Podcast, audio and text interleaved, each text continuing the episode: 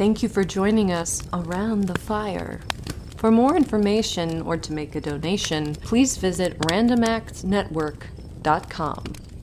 Now, want to hear a scary story?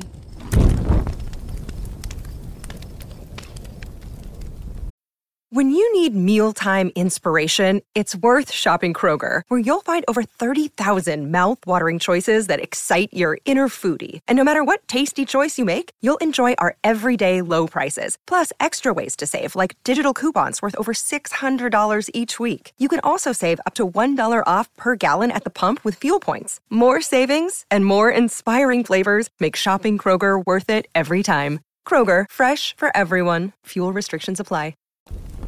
A long time ago, there lived a skillful scientist who had experienced a spiritual reaction more striking than any chemical one. He had left his laboratory in the care of his assistant, washed the chemicals away from his hands, and asked a beautiful woman to become his wife. In those days, new scientific discoveries, such as electricity, seemed to open paths into areas of miracles. It was not unusual for the love of science to compete with the love of a woman. The scientist's name was Almer. He had so totally given himself to scientific studies that he could not be weakened by a second love. His love of his young wife could only be the stronger of the two if it could link itself with his love of science. Such a union did take place with truly remarkable results. But one day, very soon after their marriage, Almer looked at his wife with a troubled expression. In the center of Georgiana's left cheek was a mark, deep in her skin. The mark was usually a deep red color. When Georgiana blushed, the mark became less visible. But when she turned pale, there was the mark, like a red stain upon the snow. The birthmark, shaped vaguely like a small human hand, would come and go with the emotions in her heart. Past lovers would say that the hand of a magical fairy had touched her face as a child. Many men would have risked their lives for the honor of kissing that mysterious hand, but other people had different opinions. Some women said the red hand destroyed the effect of Georgiana's beauty. Some men who did not favor the mark simply wished it away so they did not see it. After his marriage, Almer discovered that this was the case with himself. Had Georgiana been less beautiful, he might have felt his love increased by the prettiness of that little hand. But because she was otherwise so perfect, he found the mark all the more repulsive. Almer saw the mark as a sign of his wife's eventual sadness, sickness, and death.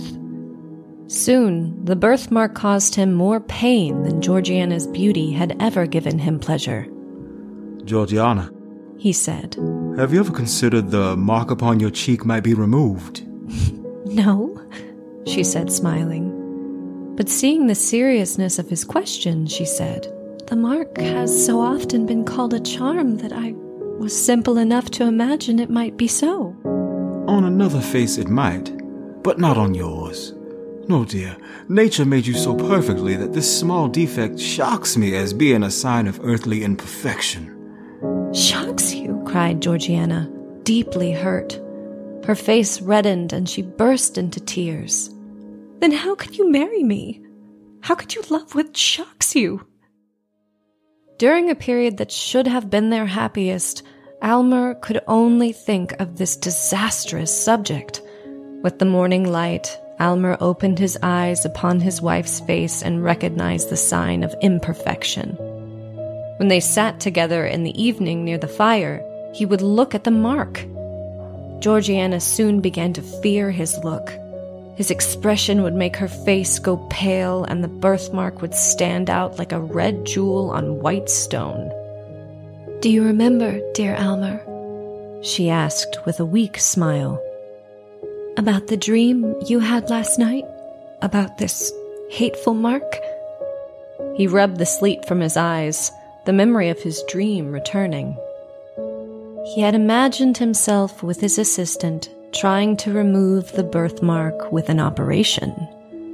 But the deeper his knife went, the deeper the small hand sank until it had caught hold of Georgiana's heart.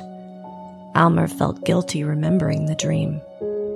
"Almer," pleaded Georgiana, "we do not know what the cost could be, to both of us, to remove this birthmark. I fear being left deformed, or with damage to my health."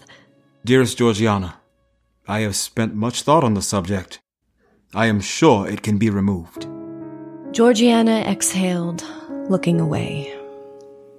"Life is not worth living while this mark makes me the object of your horror. You are deeply knowledgeable and have made great discoveries. Please, Almer, remove this mark for the sake of your peace and my own." "Dearest wife." He deliberately kissed her unblemished cheek. "I am ready to make this cheek as perfect as its other half." The next day, the couple went to Almer's laboratory, where he had prepared a beautiful room for his wife. Though he had previously made several famous discoveries, Almer's series of powerful experiments failed, one by one. The mark remained. Georgiana waited in her room, reading through his notebooks of experiments and observations. She could not help but notice that many of his experiments had ended in failure. She decided to see for herself the scientist at work. The first thing that struck Georgiana when she entered the laboratory was the hot furnace. From the amount of soot above it, it seemed to have been burning for ages. She saw machines, tubes, cylinders, and other containers for chemical experiments. What most drew her attention was Almer himself. He was nervous and pale as death as he prepared a liquid. Georgiana realized that her husband had been hiding his tension and fear. "You think so little of me that you couldn't be honest about the risks we are taking?" "My dear, nothing shall be hidden. I have already given you chemicals powerful enough to change your entire physical system." I, I will drink whatever you give me, even if it's a poison." "My dear, you've got just one thing left to try. If it fails, we are ruined." He led her back to her room, where she waited once more alone with her thoughts. She hoped that for just one moment she could satisfy her husband's highest ideals, but she realized then that his mind would forever be on the march, always requiring something newer, better, and more perfect. Hours later, Alma returned, carrying a crystal glass with colorless liquid. "The chemical process went perfectly. Unless all my science has tricked me, it cannot fail." To test the liquid, he placed a drop in the soil of a dying flower growing in a pot. In a few moments, the plant danced back to life, becoming healthy and green once more. "Give me the glass," Georgiana said quietly. "I do not need proof." She drank the liquid and immediately fell asleep. Almer sat next to his wife, observing her and taking notes. He noted everything, her breathing, the movement of an eyelid. He stared at the birthmark, and slowly, with every breath that came and went, it lost some of its brightness. "By heaven, it is nearly gone." He opened the window coverings to see her face in daylight. She was so pale. Georgiana opened her eyes and looked into the mirror her husband held. She tried to smile as she saw a barely visible birthmark. "My dear, success." "My poor Almer," she said, gently. "With so high and pure a feeling, you have rejected the best the earth could offer." As the last trace of color disappeared from her cheek, she gave her last breath. His eyes rested on her barren, snow-colored cheek. She was so alluring, even in death. Yet, without the rosy hand embellishing her face, her commanding beauty was no more, leaving behind an average facade unworthy of note. A plain face could so quickly be forgotten. In trying to improve his lovely wife, he had failed to realize that she had been perfect all along.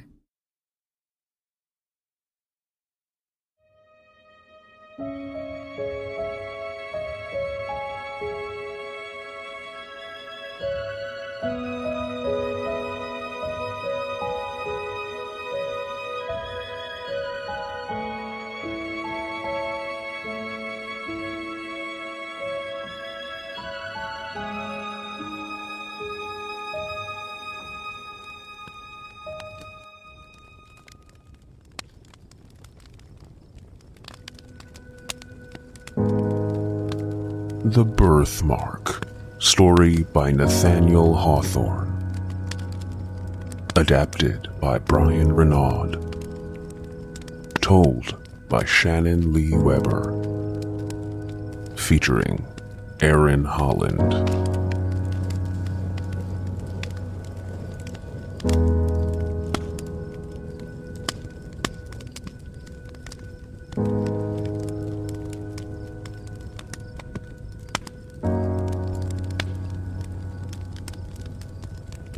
Thank you.